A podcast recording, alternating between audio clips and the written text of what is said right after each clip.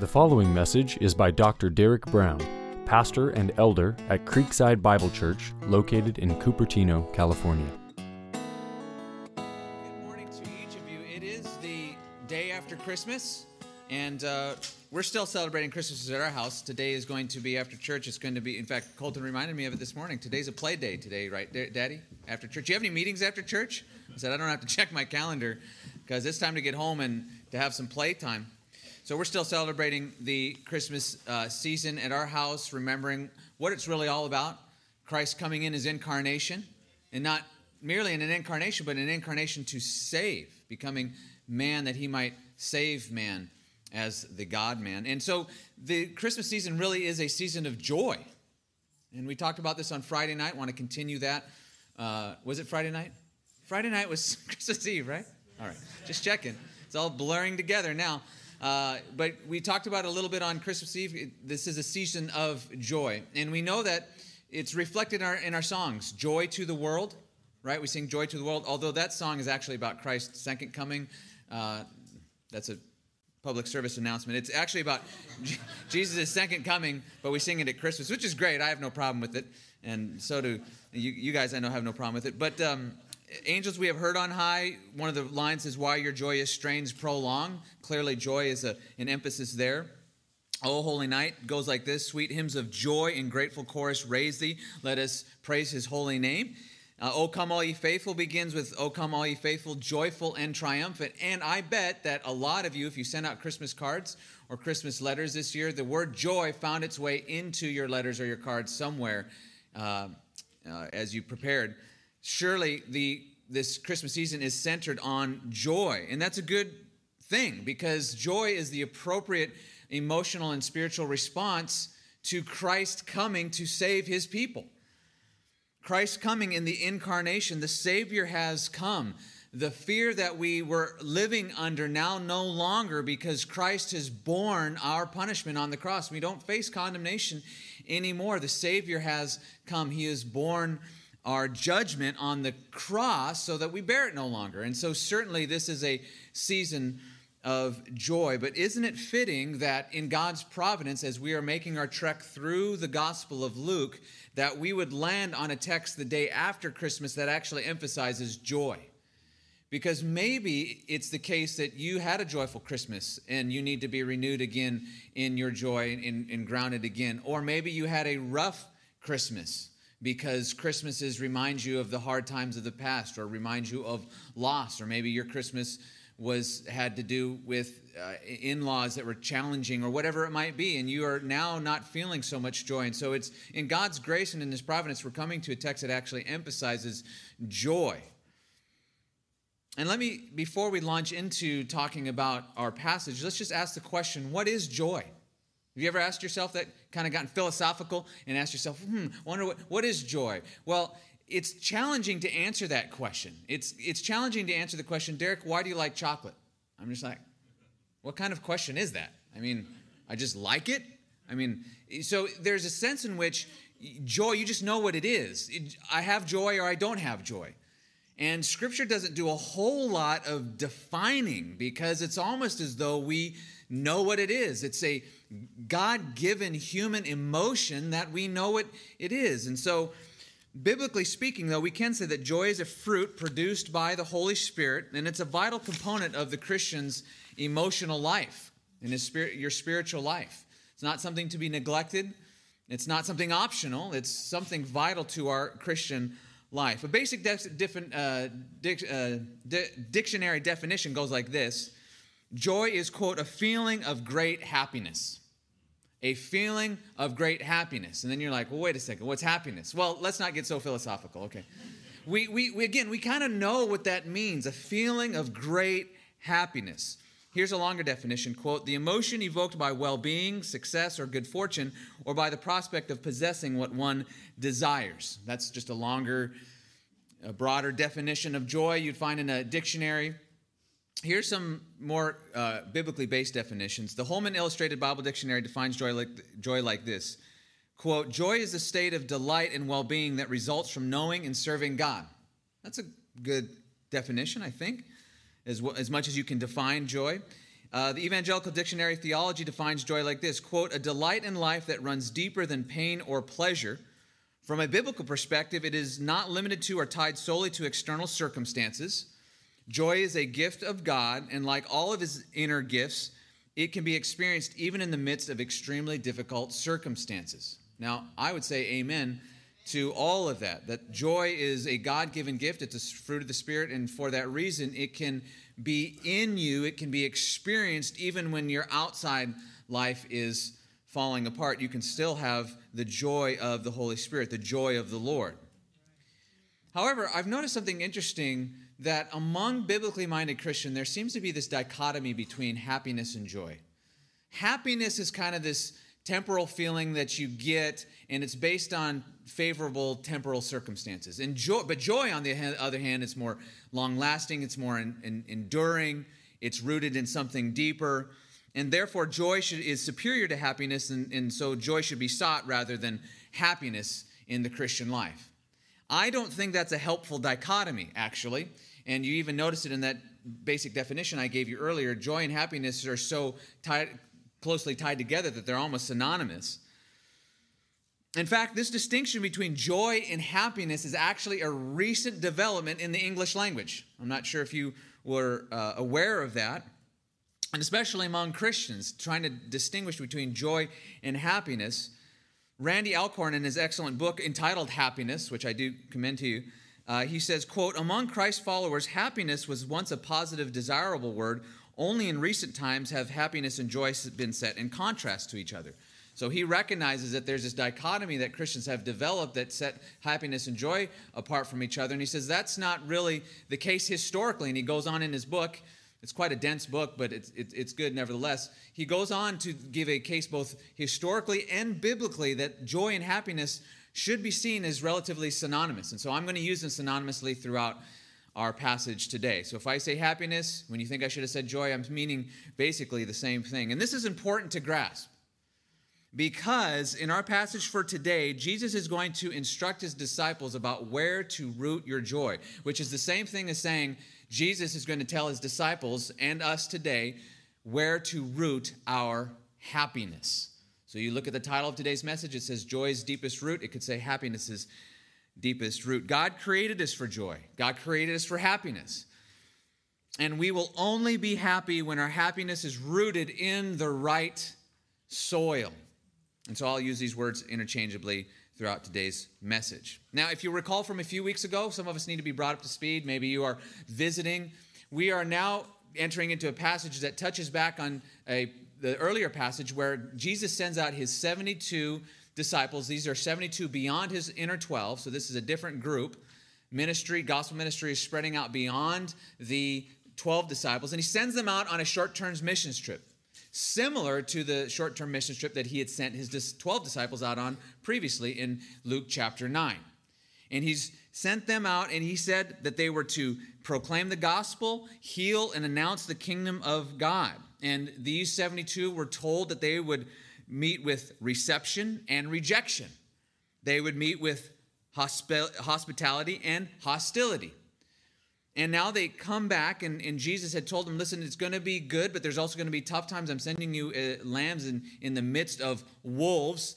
And what was encouraging about that is he sent these 72 lambs on the midst of wolves, and how many came back? Well, all 72. So that's encouraging. Jesus protected his sheep while they went out in this hostile environment.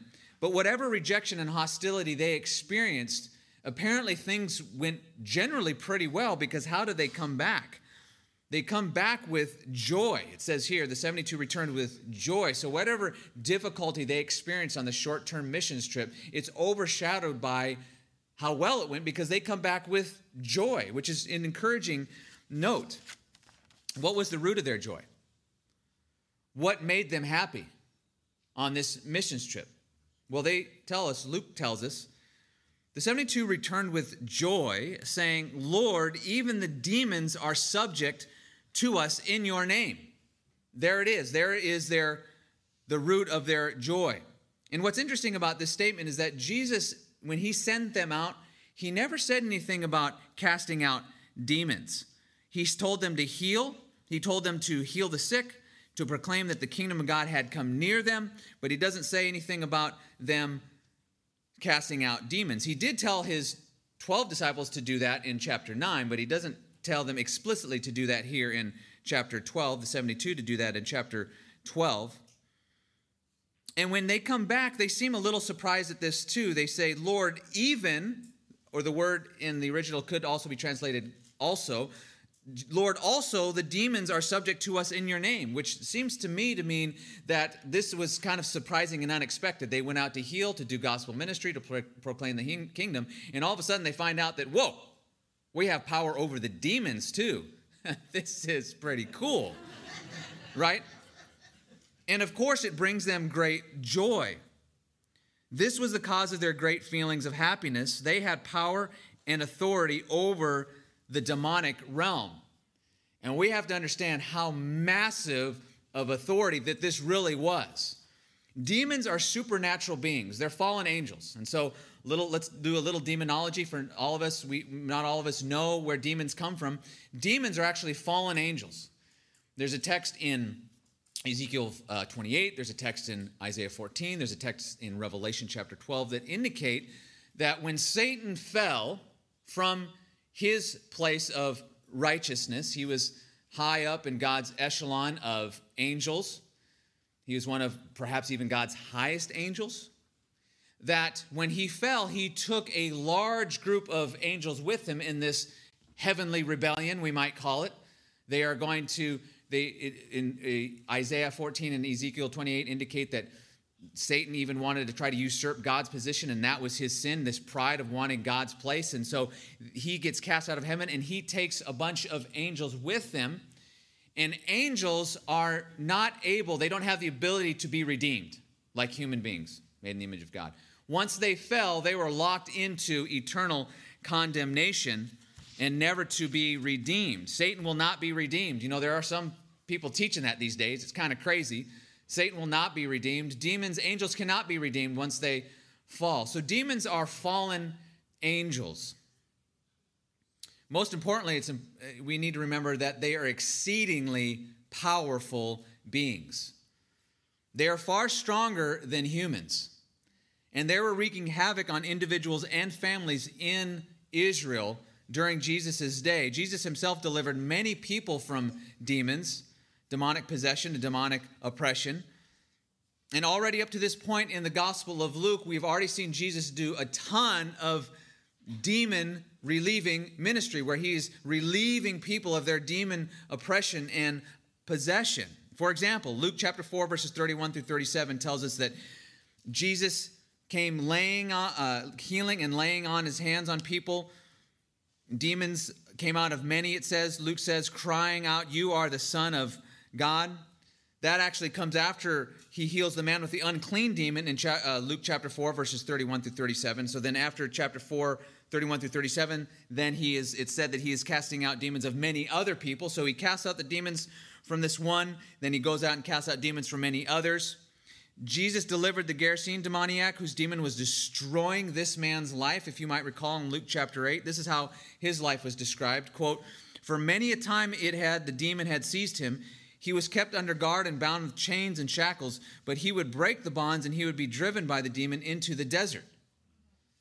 This man, just, just imagine the, the havoc that had been wreaked on this man's life by this demon, who was more powerful than he was. A little while later, Jesus healed a boy with a demon. Listen how Luke describes this situation. On the next day, when they had come down from the mountain, a great crowd met him, and behold, a man from the crowd cried out, Teacher, I beg you to look at my son, for he is my only child, and behold, a spirit seizes him. And he suddenly cries out, and it convulses him so much that he foams at the mouth and shatters him, and it will hardly leave him. I begged your disciples to cast it out, but they could not. And so here you have a, a father. Imagine your child is being oppressed and possessed by this demon and, and, just destroying him. And you can see it before your very eyes how he's being destroyed by this demonic creature who only wants his harm. And you're pleading with Jesus to do something. Why? Because that's what these demons do. They, they seek and kill and destroy. That's what Satan's mission is, and that's what his demons do. These soldiers of the counterfeit king, Satan, were devastating people all throughout Israel. And now these 72 were experiencing a cosmic, supernatural authority over a realm that up to this point did not often submit to human authority. In Jesus' name, these 72 were able to wield effective power over the, this destructive and very evil force. And because of that, they were able also to deliver people from demonic oppression and possession. They were able to display the power of Christ to a watching world. They were able to bring healing and health both to individuals and to families who were presently under the scourge of Satan and his cronies. So you have to just stand back and go, well, that's wonderful. How wonderful is this ministry? What a glorious, helpful, merciful ministry to deliver people from the hand of demons and restore their earthly lives and even their spiritual lives. Well, how does Jesus respond to their newfound joy? How does he respond? Because what I just said was true. This is a wonderful ministry. And it seems to make sense that you would come breaking down the door saying, Jesus, we got to we got to debrief you about our missions trip because man, it was going down and it was awesome and you won't believe what we did for the people out there. How does Jesus respond? Well, as he so often does, he responds with a statement that you wonder, did you just hear what I said? Because it because it doesn't seem to follow. And that's good because Jesus as the master teacher wants you to think a little more deeply about his response and about what you just had said. This is how Jesus responds. And he said to them, I saw Satan fall like lightning from heaven. Wait a second. Jesus, I'm sorry. We came back. This is really exciting. Maybe you didn't hear me. We were casting out demons, we were restoring people's lives. We have great authority over these demons. They're not going to mess with us anymore. They're not going to mess with people anymore. We got this. This is awesome. Let's throw a party. Jesus responds, I saw Satan fall like lightning from heaven. Jesus actually needs to correct the 72 at this point, if you can believe it. We'll get to that in a moment here. Jesus sees that their joy is not rooted in the right kind of soil or not rooted deep enough. Jesus needs to uproot their happiness and reestablish it in richer, better, more enduring soil. Jesus begins his correction. Here's, here's he's that statement, that kind of even cryptic statement, Jesus is going to begin his correcting of these disciples. What is he referring to here when he says, I saw Satan fall from lightning as like lightning from heaven? There's there's a few options. Is he looking forward to prophetically a time when Jesus or the the the I'm sorry, when is Jesus looking forward to a time when Michael the archangel is going to cast Satan out of heaven, like we see in Revelation chapter 12, 7 through 10? Or is Jesus looking back and referring to Satan's original fall? Those are a couple of options um, in terms of interpreting this passage and what he means by that phrase. I think the context leads us to believe that Jesus is referring to Satan's original fall. And the reason I take that interpretation is because Jesus is emphasizing the authority that these 72 have, and this authority is a derivative authority, or another way to say it, it's a delegated authority. It's not original with them, it's been given to them. The Son of God was with his Father when Satan rebelled against them in heaven, and he was with his Father when they cast him out of heaven. Satan had no authority apart from the Father and the Son, and he would not remain in heaven as long as the Father and the Son were reigning on high, and they cast him out of heaven. And then he follows up by saying, Behold, I have given you authority to tread on serpents and scorpions. So the emphasis here is on the delegated authority that these 72 have. Jesus is the one who has given them this authority, just like the Father and the Son had given the original Lucifer prior to his fall his authority. So Jesus is simply acknowledging that he has given them tremendous power. He's, he, he, he, he needs them to see that. It is true. Their ministry is significant. Okay? He's not denigrating it. Their ministry does bear unique authority. They will be shielded from demonic power and they will not be overwhelmed by it. That's the point. Jesus is in charge this whole time. He has delegated the authority to them, and they need to recognize it. Now, this reference to serpents and scorpions is, is very interesting. It's interesting because there's a phrase, this exact phrase is, is, is given in Deuteronomy 8:15 when the Israelites are wandering through the wilderness and God is telling them, "Remember how you're wandering and I have protected you from serpents and scorpions?" And so the emphasis here that Jesus is making, I think, is that that reference is to protection. To these 72, uh, Jesus has protected them. They're going to navigate through the treacherous waters of, of demon possession and oppression and, and dealing with all these kinds of harsh realities, and you will be protected. Not only that, but you will, here it is, tread on serpents and scorpions. So now we even have a step up. It's, no, it's not just protection you are now going to tread on them. And I think it's best to see this as a metaphorical reference to the demonic spiritual realm that they will have authority over, which is precisely why he says these words and over all the power of the enemy, and nothing shall hurt you.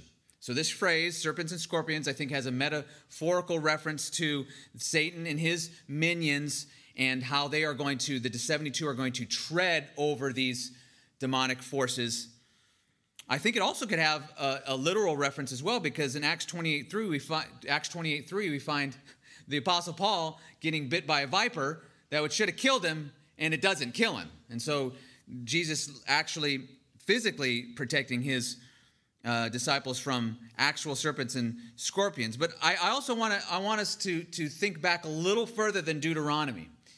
When you see this language of treading on serpents, where does your mind go, or where should it go?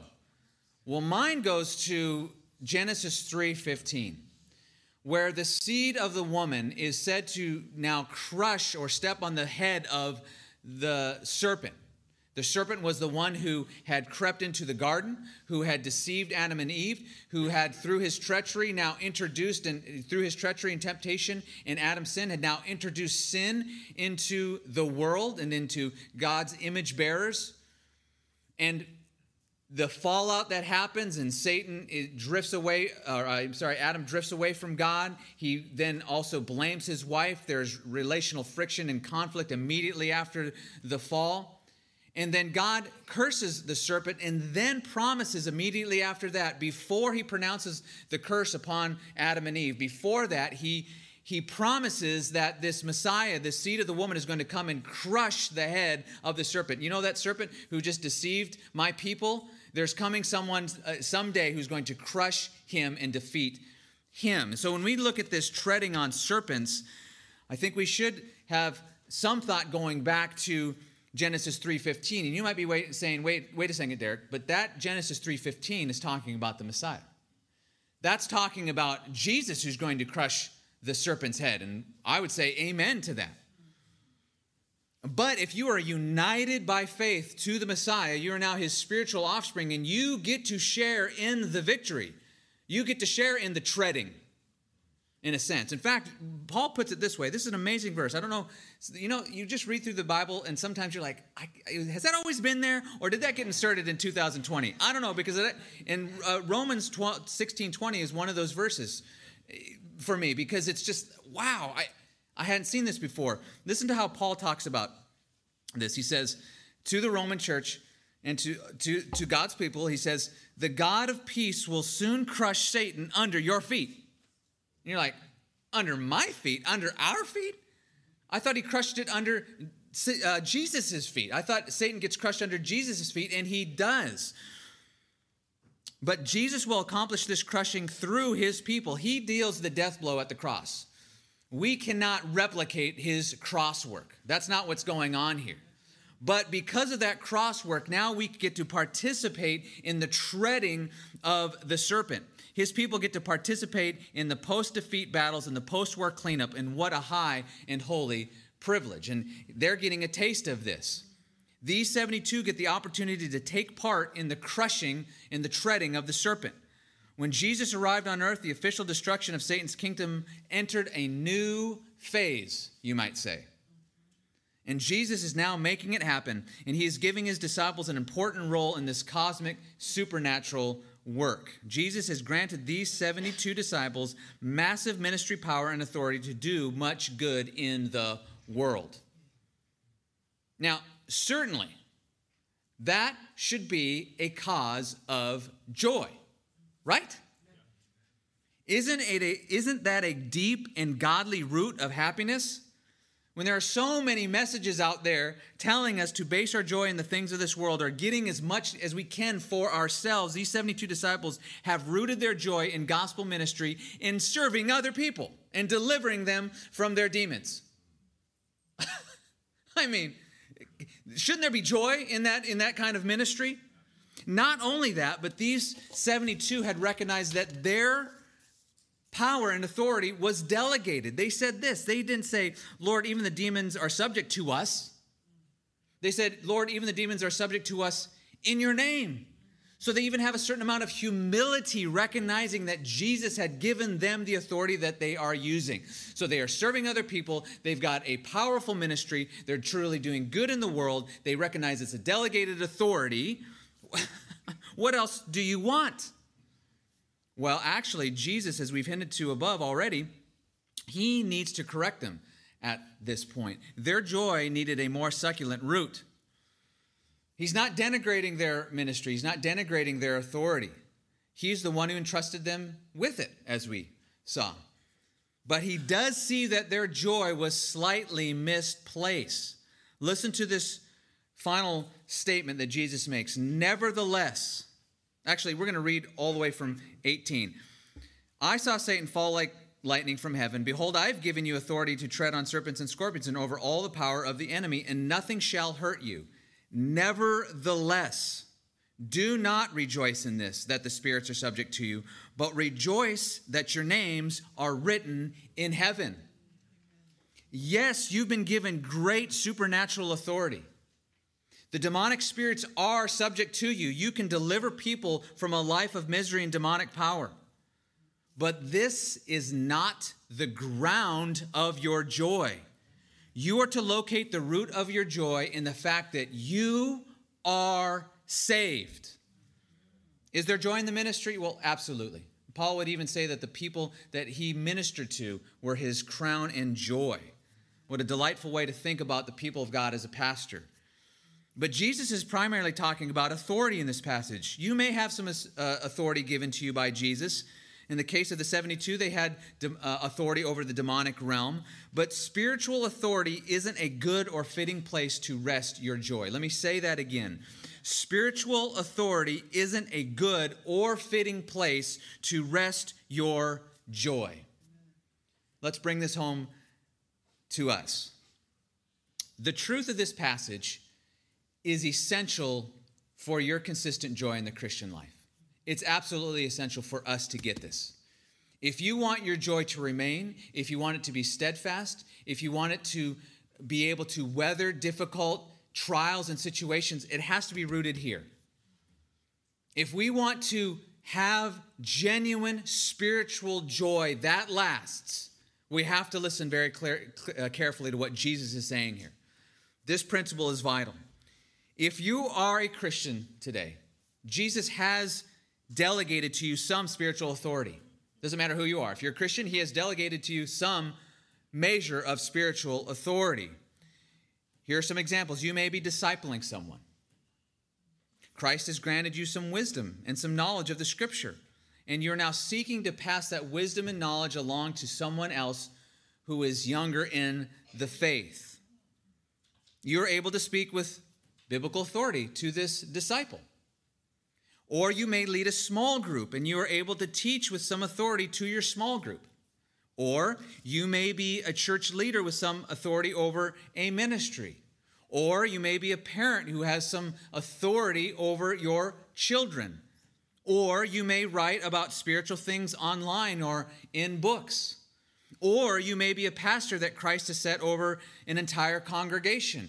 Or you may be a preacher out on the corner who is preaching the gospel to the lost every weekend. Or you may find that you have gifts in the area of biblical discernment and you're able to speak with biblical authority on theological truth and error. Or you may simply be a Christian who desires to share the gospel and scripture with family and friends. I think I probably covered everyone in here, tried to think of all the categories. In each case, God has given you a measure of spiritual authority in this great work of gospel ministry. Every one of us, not just the pastors. This is an important passage for pastors, let me tell you. In fact, I find this passage so important for pastors that I've preached it to pastors. In fact, I preached it to the same group of pastors twice, forgetting that I'd preached it the first time, and they had to tell me, You already preached this passage to us. So that's how important it is for pastors. But it's important for all Christians. God has given you a measure of spiritual authority in this great work of gospel ministry, but that authority is not where you and I are to drive our joy. Our joy in the Christian life must flow directly from the reality that we are saved, full stop. Full stop. Salvation is more precious than the greatest measure of spiritual authority that Christ could ever give you in this life. Whether you're a pastor of a large congregation or you're overseeing a little group, a little small group, or you're just sharing the gospel with family and friends. See, prior to his fall, God had granted Satan tremendous authority. Tremendous authority. In fact, those passages in Isaiah 14, 12 through 15, and Ezekiel 28, 1 through 10 indicate, they seem to indicate that the level of authority that was possessed by Satan prior to his fall was, was next in line to God himself. Now, he was just a creature, and God had delegated authority, but in terms of the creatures, Satan was up at the top in terms of the echelon of the angelic realm. He had tremendous authority, but Satan rebelled and was cast out of heaven despite his authority. The encouraging thing that Jesus is saying is that your name is etched in heaven and can never be erased. That's the root of your joy. That's the root of your joy, not your spiritual authority. And there, this is very practical because I want us to consider for a moment what happens. What happens when you let that root start to go into that other kind of soil? Pick up out of that one soil of, of your salvation, being satisfied in your salvation, satisfied in Christ, and it starts to, to creep over into this other soil of your spiritual authority. You start to gain nutrient from that. What happens when, when that starts to occur in your life? Well, inevitably, and I mean that word inevitably, this is what you'll find. You'll find that you start succumbing to pride you'll find yourself protecting your ministry turf instead of thinking about what's best for the church. Inevitably, we will start feeling threatened when our authority is challenged. If our hope and joy is rooted in anything other than our salvation, and we start putting it into the authority that we might have in the Christian life, we will succumb to pride. We'll start protecting our ministry turf. We'll start getting frustrated with those under our authority. We'll start remaining too long in a ministry that would be better handled by someone else. We'll, and this is important for all of us, and especially pastors, we'll start burning ourselves out with too much ministry. Why? Because that's where you put your joy. Is ministry bad? Of course not. Ministry is a wonderful gift. It's not the place you root your joy, you root it in your salvation so that if and when your ministry authority is taken away, you are still happy, you're still satisfied because you are satisfied in Christ. When I look out across the, the pastoral landscape, as it were, and I read about story after story about pastoral burnout, pastoral, pastoral burnout, and, and guys burning out of the ministry and, and, the, and the, the advice that's given well you need to figure out ways to get more exercise or you need to take a long vacation or you need to take a long sabbatical or you need to find you need to have better quiet times or these kinds of things. Rarely do they get taken to this kind of issue and say it, it might be that you're actually placing your joy in the wrong place.